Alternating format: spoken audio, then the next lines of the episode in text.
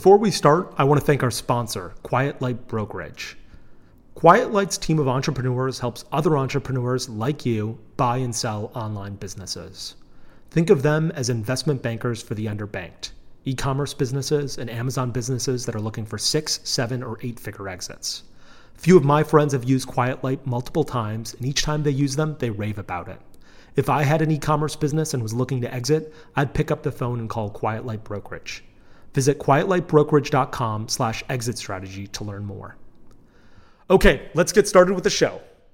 Well, Nick, super excited that you're able to join on the first episode of Exit Strategy Podcast. I'm super excited that you're here. Just a little bit of background about Nick. Nick is the co-founder and C E O of Thrive Market. Thrive Market is like a Costco meets Whole Foods online business.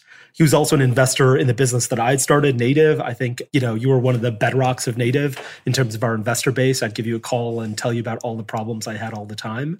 And you were really calm about that. And I really appreciated that. You didn't have that many investors, so. I didn't have that many investors, but there were even fewer that I felt like I could trust and give a call to. And you were certainly one of them. So I always appreciated that.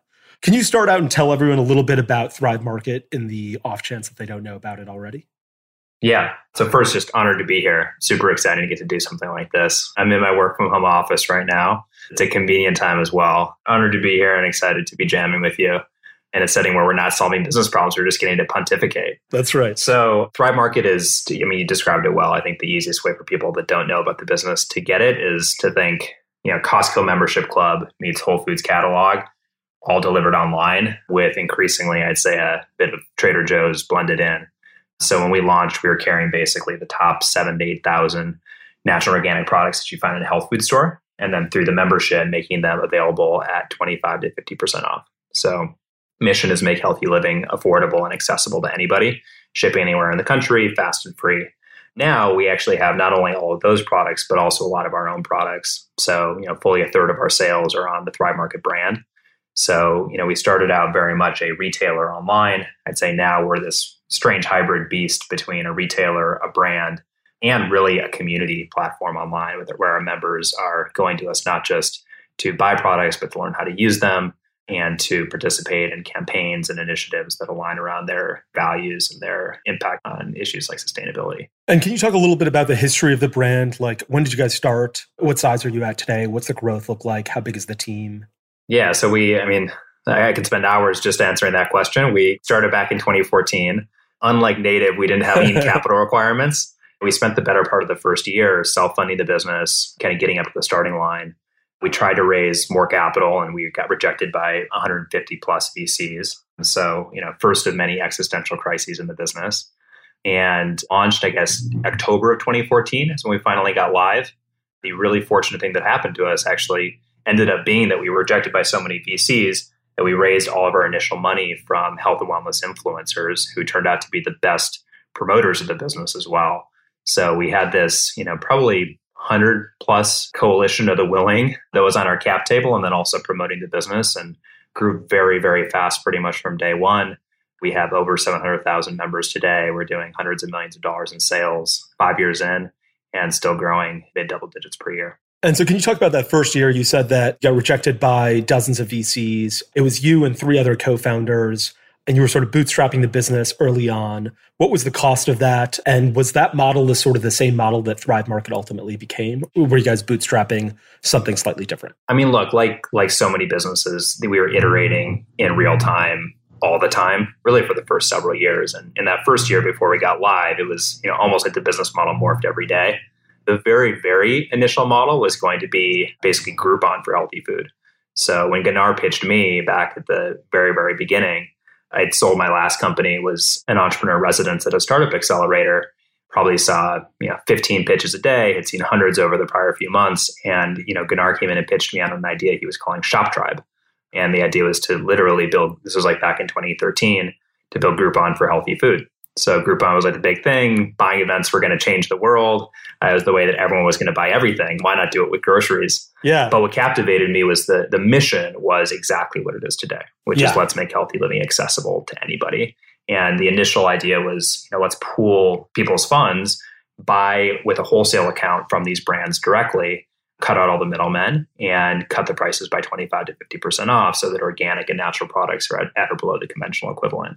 Isn't it crazy how like startups are fashionable? Totally. You know, in like twenty twelve and twenty thirteen, Groupon for X was fashionable. Like a few years ago, it's like Uber for X was fashionable.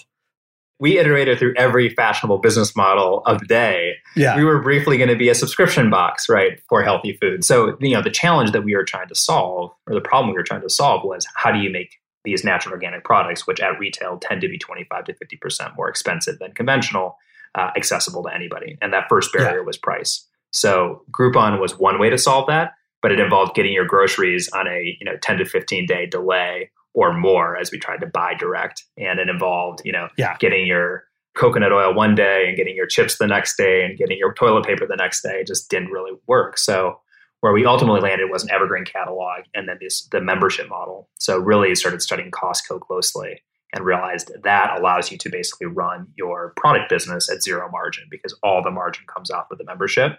And then for us, it was especially powerful because we use every paid membership to actually sponsor a free membership for a low-income family.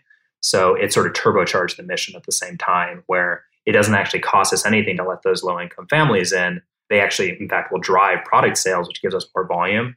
But it baked in that ability to truly, you know, get margin from the people, the people that can pay, but be accessible to anybody else. Yeah, Costco's business model is crazy. When you look at the ten K, their net profit is basically the equivalent of the membership fee revenue that they generate. And they also limit the margin that they take on any given product. And I think for like, you know, Kirkland products, it's like thirteen percent. For other types of products, it's something like eleven percent. Those numbers might be off by a little bit. And I remember I, I read this one story where the Costco C E O was sitting on the board of directors of Starbucks. And Howard Schultz was like, guys, great news. Uh, coffee prices are going down. We're not reducing prices, so our margins are going up. And so he goes to Howard Schultz after the meeting and he's like, when are you going to give us a break on coffee prices? And Howard Schultz is like, we're not intending to pass along any savings discounts to retailers like Costco. And he's like, great, we're going to eliminate Starbucks coffee from all Costco's pretty soon because you're not passing this along. And Howard Schultz is like, okay, we'll give you a price discount then. Which speaks to Costco's, you know, scale yeah. and negotiating position with their with their vendors, but also I think your bigger your bigger point is obviously they pass everything along, and their value to the members is the savings on the membership, right? Absolutely. And that was very much where we started. You know, the interesting thing is today the value is actually much more, right? It's the ability to vote, you know, vote with your dollars for brands whose values you align to. It's the ability to get all the highest quality products curated in one place. It's the ability to shop by your dietary needs and things like that. So it's interesting some of the ways the business has diverged from, from sure. Costco, but fundamentally that first thing we had to solve was how do we make it affordable? That only happens if we can go without margin. That only happens if we have another source of margin, and that was membership. And so it's twenty fourteen, all these V Cs have said no to you. How much of your own capital, how much do you put down in order to like start the business, in order to pivot from Shop Tribe to ultimately what becomes Thrive Market? Low six figures. Is that each person or is that all together? Each individually. So okay, gotcha. I mean, I could go into the whole kind of like saga. We, we, you know, we spent one hundred thousand dollars alone on an agency to build the website, which we found out two weeks before we were thinking we were going to launch. It basically wasn't even started. Uh, so wow. Like, like vaporware. Oh my God. Shows our level of sophistication. We brought in Sasha, our third co-founder, at that moment of crisis. And I remember going to Sam Teller, who is a good friend of mine and, and was running the start. He's actually a venture investor now, but at the time was running the startup accelerator, Launchpad L A. And I'm like, who in L A is the best C T O for startups? Wherever they are, whatever they're doing, we need to hire them. We'll give, we'll give them whatever percentage of the company sure. they need right now. Like, you know, we're in an existential crisis. And he's like, Sasha Saratha. And fortunately, he just rolled off his last business and merged with another one. Uh, unfortunately, he's talking to like forty other companies yeah, right now. Yeah, of course. So we more or less locked him in a room and didn't let him leave till he till he, till he came on as our as our fourth co-founder. And, you know, had we not done that, we literally wouldn't have gotten to launch. So, you know, we spent one hundred thousand dollars there. We spent a bunch of money uh, just on payroll, ramping up, thinking we were going to launch before we yeah. before we did. It was like every mistake you can think of making, we probably made. And we had no excuse to be doing it either, because both Gunnar and I were serial entrepreneurs. We'd both started and sold businesses before.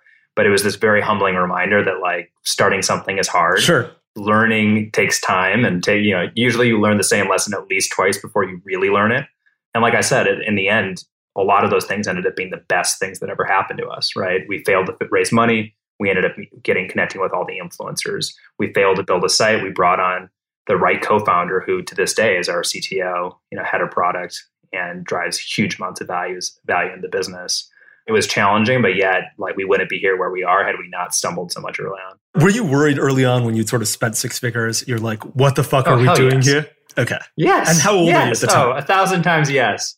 When I talk about you being calm, this is you being calm. You're like, yeah, we spent six figures and things weren't working out. If I if it happened to me, I'd be like, no, even today, no. I'd be like, I cannot believe this happened. No, I, we weren't calm at all. Moments of real despair, sleepless nights, all the cliche things you would do if yeah. you're like pouring money into a black hole and not seeing anything come out, we were feeling. You know, you can look back on it now and it seems like the whole trajectory seems inevitable and this led to this sure. and that led to that. But the only thing clearly it was leading to at the time was more failure.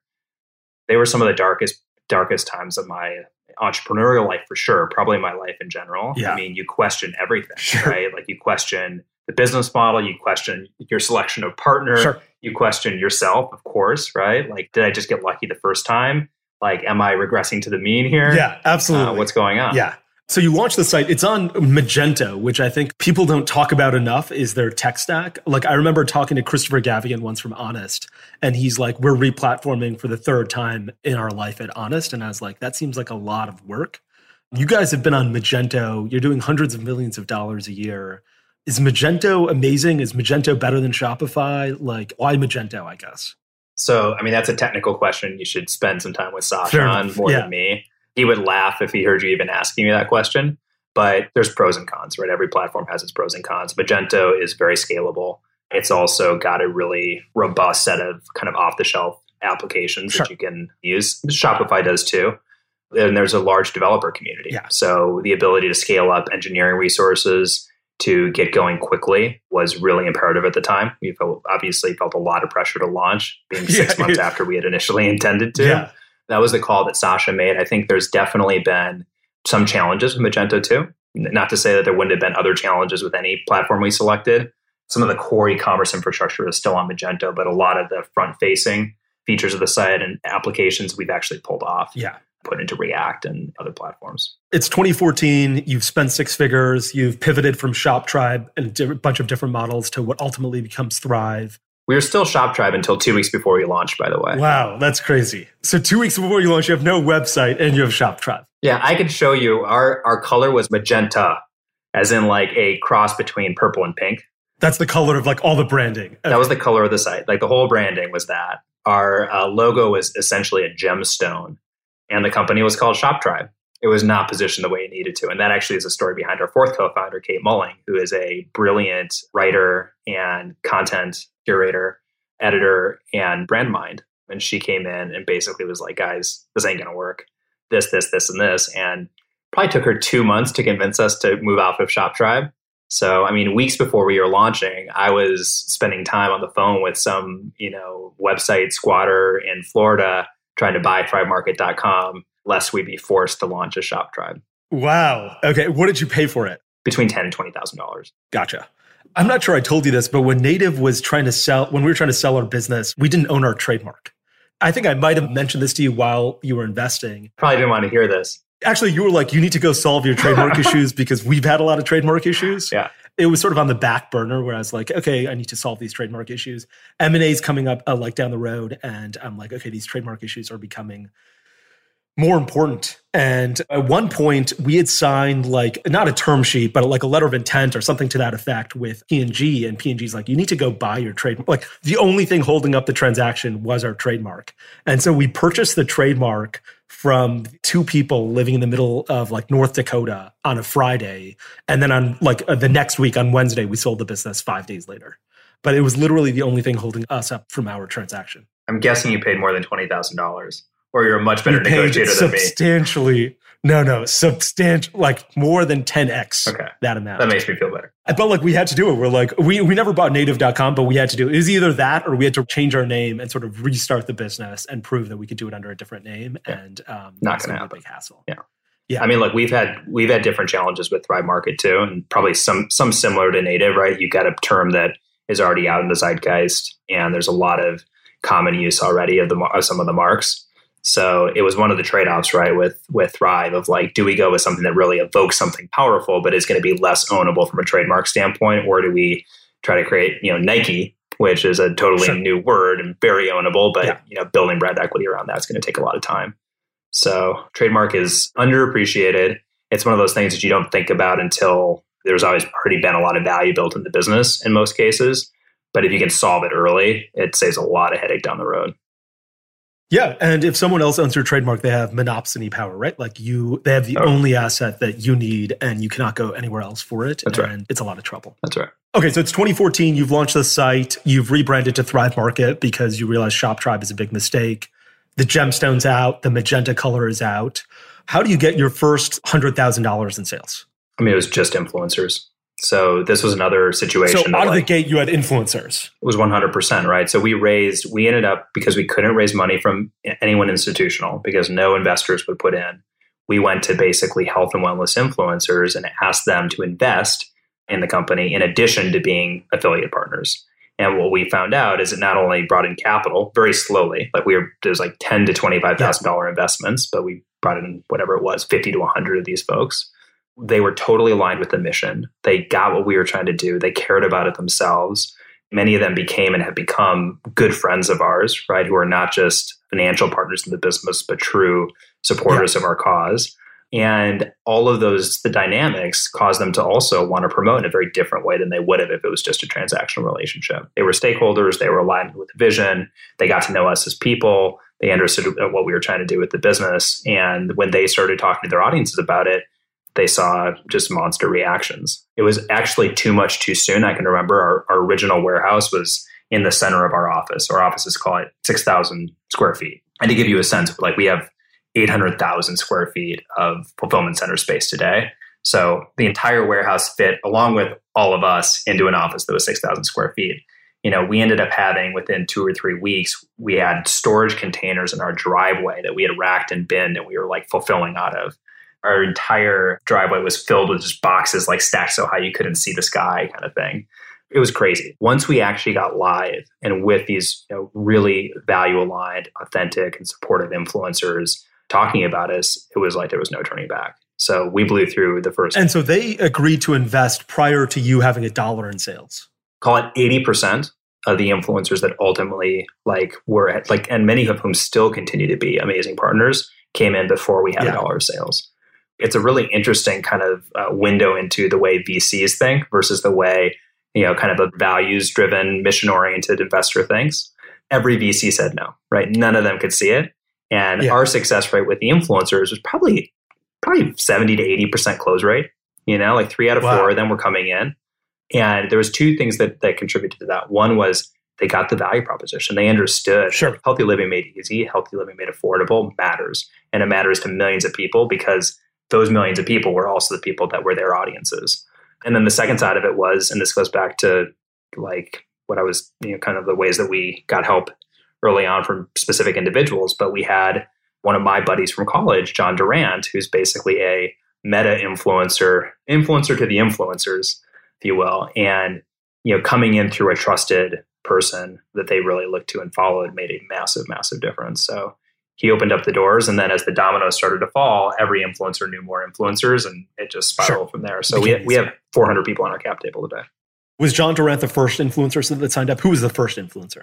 John Durant predated all the influencers. The first influencer that came on board was uh, Mark Sisson of Primal Kitchen. Yeah, sure. Um, at the time, yeah. this is pre-Primal Kitchen, mind you, right? So he was just Mark Sisson of, you know, Mark's Daily Apple, mega influencer in paleo. And back in twenty thirteen, twenty fourteen, paleo was was much bigger. Like keto wasn't even on the scene. So paleo was the biggest, the biggest sort of lifestyle tribe that we were going after. And John introduced us to, to Mark. Then he introduced us to Wellness Mama, who has been our yeah. biggest influencer of all total.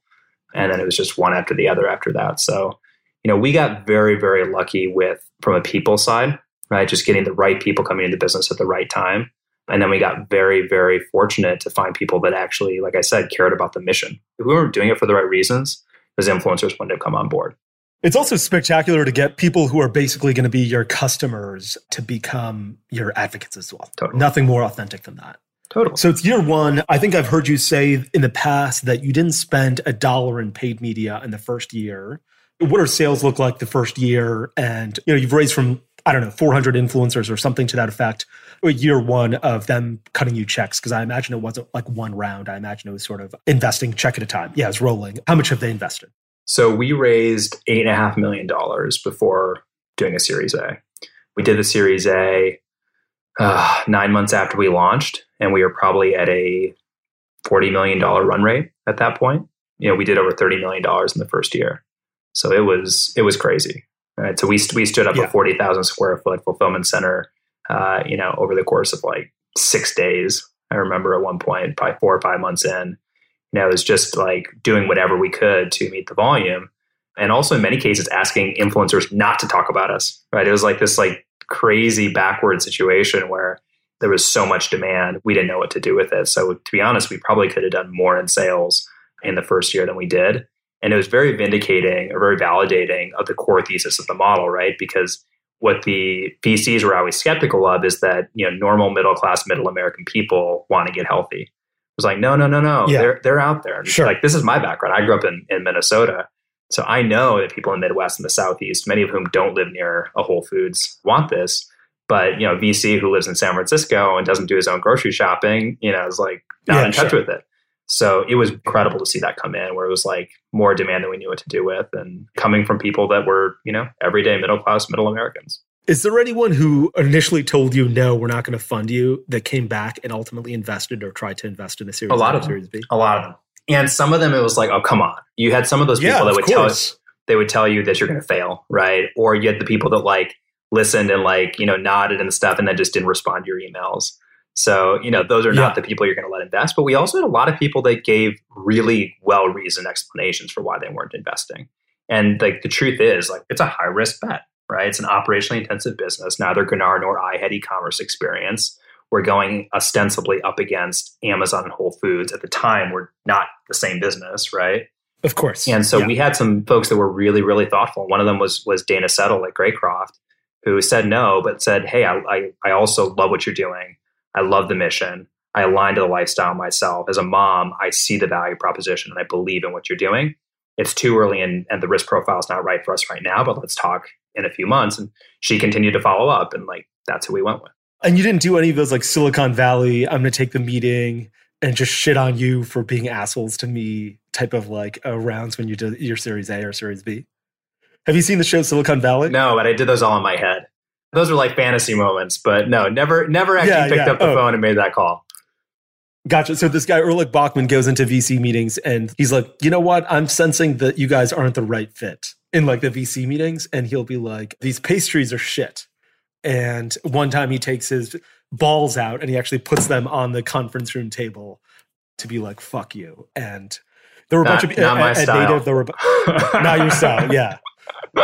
Yeah, but no, I don't yeah. think it's anyone's Look, style. Of yeah. course you think about that, though. Not that specifically, yeah. but like, of course you think sure, about, sure. you know, like those rejections were so painful, right? Like if you're someone who's competitive, if you're someone who's succeeded at things that they've done in the past, to be, you know, to be told no is hard. To be ignored is even harder, right? Like, to, honestly, that was the worst. It was like the people that don't even give you the time, time of day. So it was super hard. But again, it was super formative. And like, at the end of the day, I have to be grateful to those people, because we wouldn't have gone to the influencers had those guys said yes. And I don't think we would have sure. built the kind of company that we have. How big is your catalog in year one, year two? We probably launched with forty-five hundred S K Us and scale it up to sixty-five hundred pretty okay. quickly. So it's it's been more or less stable. I mean, I alluded to this earlier, but that first barrier we wanted to break down was affordability. But there's all sorts of other barriers to getting healthy. One of them is actually just the intimidation factor of like, where the hell do I start? If you walk into a Whole Foods and you haven't been in a Whole Foods before, choosing between fifty almond butters is like totally overwhelming, right? If you search for almond butter on Amazon, you're going to see forty thousand results. So we actually, part of our value is to be hyper-curated, to be that place that is your trusted resource where you don't have to think about whether this is the right quality. Everything reaches our high-quality bar, and we're going to recommend the best products in each category for you. And that stayed the same. Our catalog has probably grown less than five hundred S K Us in the last two to three years. Wow. Net. The trends are always changing, as you can imagine. We're always, always, always looking to go deeper with the brands that really align with our values, with the brands that really are authentic, that have amazing stories, that are doing real innovation. And what we don't want on is the brand that's like become commoditized, become lazy, you know, just sort of turning the crank. And if that's the case, we'll go into private label yeah. and we'll do it ourselves and we'll do it better. And so that's that's been actually one of the most exciting yeah. things, is to see like we can reward these amazing innovative brands. We will invest to go deep with them. And then in the areas of the catalog where there's not as much happening that's innovative on the third party side, we can go to the innovation ourselves, right? So we work with forty co-packers now in our own brand. We're sourcing from supply chains literally all over the world. So our product innovators, you know, notwithstanding our current period, but normally they're traveling all over the world all the time. And we're now getting to a scale where we can actually like build supply chains ourselves. We're working with a farmers collective in Patagonia that didn't exist before Thrive Market. You know, we're standing up this collective that yeah. is helping to convert farmers down there to traditional grass-fed beef practices. That's, you know, cool stuff like that. That's been just amazing and rewarding. And so when you have a catalog of forty-five hundred products or sixty-five hundred products later on, Facebook had this amazing realization early on that if you were able to get seven friends in ten days, you'd get addicted to Facebook. Slack says that once a team has sent out two thousand messages internally in Slacks, people are addicted to Slack and will not churn. Is there some sort of North Star that you were looking for there? Were you like, if we can get you to make five purchases in the first month, or if we can get you to purchase Kettle and Fire bone broth in the first year, you know, you're going to get hooked to our brand? Yeah, there's a bunch of those. There's a big question in my mind always of how much of those, like how much of that is correlation versus causation. Right. And as soon as you start to do things to drive the behavior, the correlation and the causation can start to break down. Yeah. But I mean, the, the most obvious thing is if people order, they will stay, period.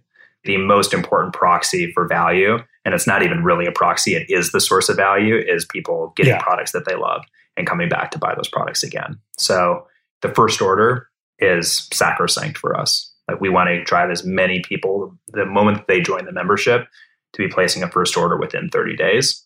We look at day zero, day seven, day thirty order rates. We also have a concept we call core members. So those are members that have placed four or more lifetime orders. And what's interesting is regardless of the rate that those orders are placed in or how long it takes you to get there, once you have placed four orders, there's a really significant inflection in stick rate. We're pretty lucky in that the, the upfront membership fee also acts as, as a filter to get people who truly are invested in the life cycle. I think one of the biggest mistakes we made early on the marketing side was trying to convert people. That's not actually what we can do today. As we get to bigger scale and go more mainstream, maybe that'll be something for the future. But today, what we want to do is capture the people that already want this lifestyle, that are working really hard to achieve it, but don't have the best option. And as soon as we start, we call that the wellness champion. If we can go after those people, bring them in, and get them the first order, that is, you know, those people are going to going to renew at a very high rate. And today our renewal rates annually are over seventy percent. So it's it's wow. it's not as high as Costco, but I think if you looked at part of the reason Costco's are are over ninety is they've titrated the membership base over so many years. If you look at, you know, apples to apples, our first year, second year, third year renewal rates, I bet we're on par, would be my hypothesis. Obviously don't publish their cohort data, but um, sure, sure. Yeah. So people who buy memberships, what percentage are buying an actual product in the first thirty days? So it depends on the source of the traffic, but half of people order in the first thirty days. Roughly. Purchase in the first thirty yeah, days. Almost, almost okay. a third of them will place an order in the first day. And, you know, we used to actually have, it used to be one hundred percent because literally the way you would start your trial membership was by placing the first order. Buying something. Um, yeah. We actually decoupled those two steps, really two problems in one. There's a, I call it the basket building problem. And then the membership problem. And neither one is really a problem, but it's like, it's a task that we have to do. So we have to convince someone that it's worth spending sixty dollars a year on a membership. And then we have to get them to place an order, which is not trivial for us because the average unit value is only six dollars. The average order size is over seventy. So we're getting them to put ten to fifteen or even twenty items into a cart. That's a forty to fifty minute exercise for most people on their first order. Sure. So our C P As are, I'm sure, higher than the native C P As. But the value of that customer, if you can get them to place that order, is quite high. Our average order value is about twenty to twenty-one dollars. And we also saw the same inflection point, which is if you purchase Native four times, you were never going to use another deodorant. We had you. And we were really excited about that. So, you know, we were talking about like how categories change and how we went from like the world has gone from paleo to keto. for Native deodorant also went from deodorant to charcoal deodorant, became a much bigger thing and never existed a few years ago. What are some of the categories that you've seen sort of grow at Thrive? And what are the categories that are like the largest? You can talk about that today. We could spend a while talking just about charcoal if you want. That's been one of the most bizarre trends. And it's sort of like yeah. across all categories, right? Like charcoal yeah. in your beverage, charcoal in your deodorant, charcoal in... Is it holding? It's like faded a bit, right? And like all these yeah. trends, right? The faster they rise, the, the faster they fall typically. twenty nineteen was all about C B D. C B D, hemp extract. And, you know, we were seeing, I mean, like growth rates that we had never seen in any category, period. To the point that C B D was becoming one of our top five subcategories on the entire site. It's still doing really well, but it's stabilized and then dropped off, I think, for some of the more commoditized S K Us. Keto continues to be huge, and it has been for now a year and a half to two years. I looked at some of the Google search trends, and it's definitely ebbed a little bit, but that hasn't been the case yeah. for us. We're still seeing that as, as a diet search term dwarf all other dietary search terms combined. So it's that big. You know, plant-based, is, as you'd imagine, is also really, really significant. I think one of the most heartening trends that we've seen on site in general has been more interest in environmental responsibility and sustainability. So, you know, just an anecdote there, we're carbon neutral on all our shipping. We actually buy offsets to completely neutralize our shipping footprint, our carbon footprint. Nobody cared about that four years ago. Right? Even our most yeah. like hardcore members, it was like, do you have free shipping?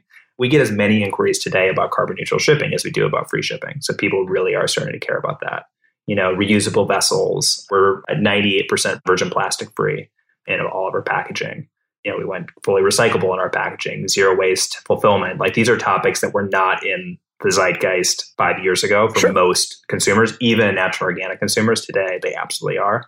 So I would say if I were to pick the top three, I'd say environmental responsibility, keto, and plant-based are probably the three, the three big ones. And then within there, there's all sorts of flavors. What was the largest one that you said? Keto? Let's break that down a little bit. Like, is it keto snack bars? Is it a Soylent version of keto? Can you break it down a little bit more? It's keto everything. It's keto beverages, keto strips, right? For the actual testing for your, your ketone levels. It's uh, exogenous ketones, which are like, you can actually like ingest ketones to go ketogenic.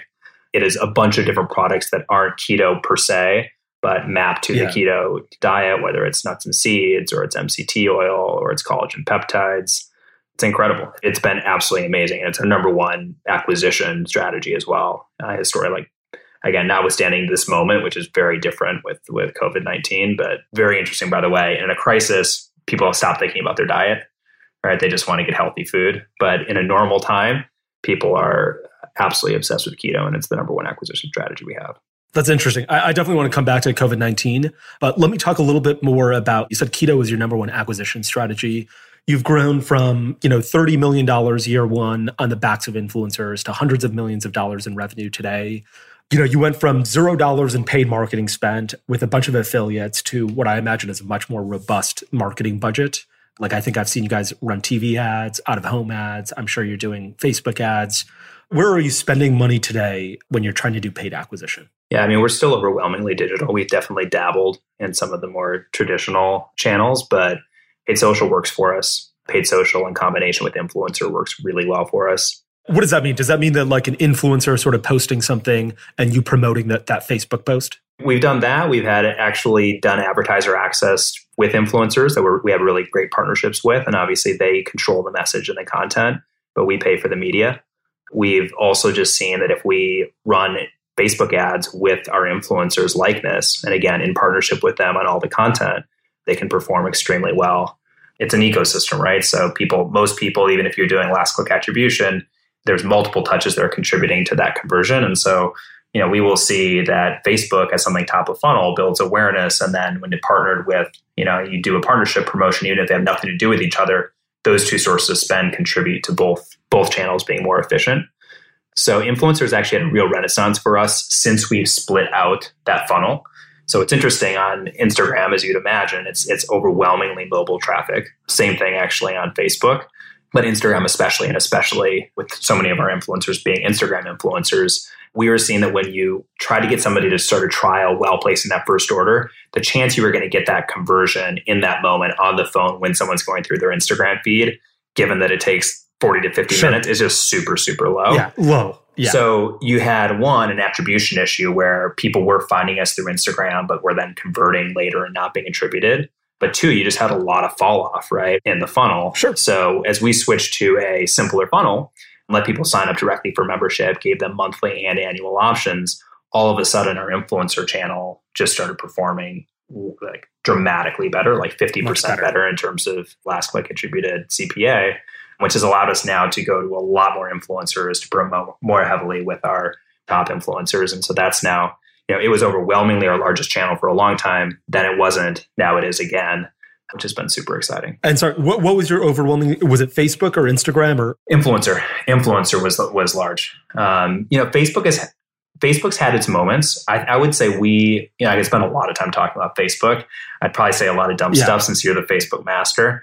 We have struggled, honestly, with Facebook. And I think only in recent months started to understand its role in the funnel. And, you know, if you're lucky enough to have a native on your hands where you can actually make last click work with Facebook yeah. and it back out on that, like an actual attributed C P A basis, you're very lucky. We can't. But yeah, what we found is it does serve a really important role in the funnel. And when you start to get away from just like the myopic last click way of looking at things, and you start to think about what is the true C P A, and I'm not even talking about multi-touch attribution, I'm just talking about intuitively putting your human hat on, thinking yeah. more broadly about what it's doing in your in your marketing ecosystem. And we've done some tests to just actually try to quantify that. It's really significant. So we've actually, interestingly, been leaning into Facebook a lot more over the last six to nine months. And a lot of that also has to do with the simpler funnel. And so if influencers is your number one channel, what is your number two channel? What is your number three channel? Number one channel by spend is influencers. Number two would be Facebook. And what is number three? Paid search. Yeah. Gotcha. Okay. Yeah. And we've had periods where paid search and paid shopping have actually been our biggest channels. And that is, to me, an artifact of us like over-focusing on the bottom of the funnel. Right? Because last click will tell you those channels convert really, really well, but they're also stealing yeah. a lot of conversion.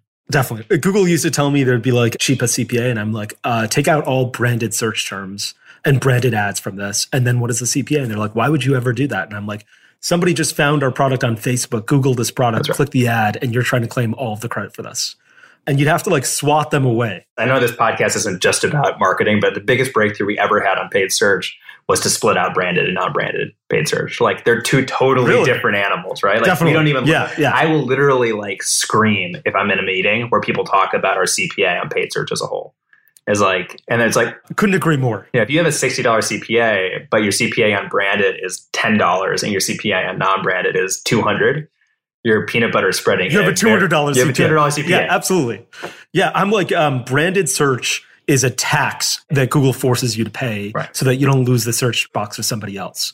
Whenever I'd explain that to my Google rep, Google would be like, oh, I, I guess I get what you mean. And I'm like, you must have heard this from everybody else. Like nobody thinks of Google's branded search as like a real acquisition. It's bullshit acquisition. Somebody finding your product somewhere else. You having to pay Google for it.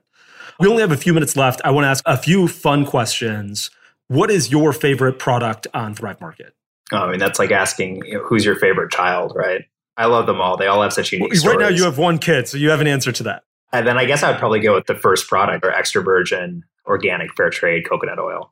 I mean, that's the one that started it all. That's a great answer. It was our acquisition hook, and it's an amazing product. Now we're doing it fully regenerative, which is also super exciting. Can you talk about the best-selling product on Thrive? Like, I don't know if you say most popular. I already mentioned it. It's collagen peptides. So it's a... It's collagen peptides. Yeah, okay, so gotcha. two years ago or five years ago, collagen was basically a beauty product. Now it's become a health supplement. So just it like amazing the industry that has emerged that is now taking From, yeah. bovine collagen and converting it into a uh, high quality source of protein. You and I have hung out a few times. You're generally an incredibly healthy person. What's an indulgence product that you still buy off of Thrive Market? Like, do you get Häagen-Dazs ice cream somewhere? Do you eat Oreos? On Thrive Market or from somewhere else beside Thrive Market? Actually, both. I, now I want to know both. I mean, on Thrive Market, it's definitely chocolate. So milk or dark? Dark, dark, dark, dark, dark, dark. And this is also a huge trend we didn't talk about that kind of ties into keto. The sort of sugar-free sweets are blowing up for us. Um, and whether it's brands like Smart Sweets or Lily's chocolate, monk fruit sweetened chocolate has been incredibly, incredibly popular. Lakanto. I love Lily's. I can eat a whole one of those bars. So that would be my yeah. indulgence on Thrive. Off gotcha. Thrive, I don't buy a lot of junk food, but I'll tell you the, the like one candy I cannot resist is Skittles. Skittles? Yeah, like I'll I'll buy one wow, of those like okay. giant bags at the movie theater gotcha. and finish it halfway through the movie. Wow, that's crazy. Okay, will Thrive Market ever sell its branded products in brick and mortar stores? Yes, one hundred percent. Whether that's in someone else's brick and mortar stores or ours is the decision we'll have to make. Okay, gotcha. This is not a fun question. Has COVID nineteen been good for you or bad for you? It's a national and obviously international crisis. It has been a huge opportunity, and we feel like a responsibility for us to step in and obviously provide at a level that we've never had to. So, you know, we, it's gone from like finding healthy groceries as something that a lot of American families are thinking about to getting access to any groceries is something every American family is thinking about. So, you know, I would never say it's been good for us. It has definitely created volume for our business. It's created a insane number of challenges on the back end. You know, it is the ultimate moment for our mission. Like this is our opportunity to go, you know, truly make it yeah. accessible at a time when people don't have a lot of options. I certainly don't mean like COVID nineteen being like everyone's throwing parties because there's COVID nineteen. I really mean right. like from a business perspective, is it Delta Airlines for you? Or, no, yeah. we're we're on the opposite end of the spectrum yeah. for sure. Yeah, yeah, exactly. Yeah. Okay, finally, this is going to be my last question because we're almost out of time. You know, you guys have raised hundreds of millions of dollars of V C funding. There's four co-founders, a team of what must be a couple hundred people. I think the last time I visited the office, hundreds of million dollars in revenue. What is the exit strategy with this business? Jeff Bezos is never going to quit Amazon. Mark Zuckerberg is never going to leave Facebook. Will you ever leave Thrive Market? Is that happen in the next twenty-four months? Five years, five to ten years? When does this happen? I guess the way I would answer that question is every time that I have tried to predict the future, even one year out in the past, yeah. I've ended up being so wildly wrong that I don't do it anymore. We're building this business for the long term. Whether I'm the right person to be the C E O ten years from now, I don't know. Would I like to be the leader of where I think this business is going? Absolutely. Do I think we have the opportunity to build a business that is doing billions, if not tens of billions of dollars in sales? I absolutely do. Do I think that this mission has to be achieved? Right? I think that it's it's ludicrous that it's easier and cheaper to buy highly processed, denatured foods than healthy and organic ones. And I think it's it's bad for people's health and it's destroying the planet. So whether it's Thrive Market or something else, like this has to happen in the world. And so I believe that we are better positioned than anyone else to do it. And I would be very, very happy if we were sitting here ten years from now and I was still plugging away on Thrive Market and we were having the impact that I believe we could. At Native, we didn't have a lot of investors. And so we didn't have anyone clamoring for returns. Like you were an investor, you weren't calling me every day being like, when's my money? No, I didn't want you to sell. I wanted you to keep going. Of course. Yeah, fair enough. In fact, you weren't the only one. When I called a couple of people and told them we were selling the business, they're like, fuck you. And I was like, holy shit, we're returning, you know, significant returns on the capital invested. But uh, I, I understand where you're coming from. I should have said this at the very beginning. Part of the reason I'm honored to be on this call is I think Native is the, is the best investment and the shortest timeline that I've ever had. And it has made me look smarter to so many people uh, than I than I really am as an investor. So thank you for that. No, our, our investors are patient. Like that was one of the really advantageous things of bringing in people that align with the values and the mission is they want to get to the same place we want to get to. And it doesn't mean that the right strategic thing for the business may not be to find a partner at some point. It doesn't mean that we may not choose to go public and create liquidity for our investors. But you know, when we go public, that's not the end of the business. That's the beginning of the business, yeah, really. Sure. Right? If we choose a partner, it's not because we're trying to wash our hands and walk away. It's because we think that's going to accelerate our path to scale. So, you know, I think that for us, the greatest asset in our business is that long-term vision and the willingness to plan for that and act in that direction versus optimizing for a short-term outcome. And I think if we continue to do that, wherever wherever the outcome lands, like, you know, we're going to have a tremendous impact. You guys are based in L A. I tweeted yesterday that I was going to interview you for this podcast, and a bunch of people said, we want to sell our small businesses product to Thrive Market. What's the best way to get in touch with your buyers? Is it LinkedIn? Is it a bad idea because you guys have a limited S K U set? Or are you still looking for new products? We're always looking for new products, right? Like we want to find that like that innovative product that's on the edge of the trend curve, that's doing something really unique, that has really strong values, that has a great founder. That is what we live for. And so, yes, like email our buyers, ping them on LinkedIn. You can go online and actually submit, like literally like submit a form that will go into our buyers. We read every single one of those. A lot of our best products have come in straight through the front door. So no, we're always looking. We are incredibly discerning. We reject, you know, thirty to fifty brands for every one that we bring in, but we are always looking. Yeah. And just as a note, you guys rejected Native, which I loved as a story, by the way.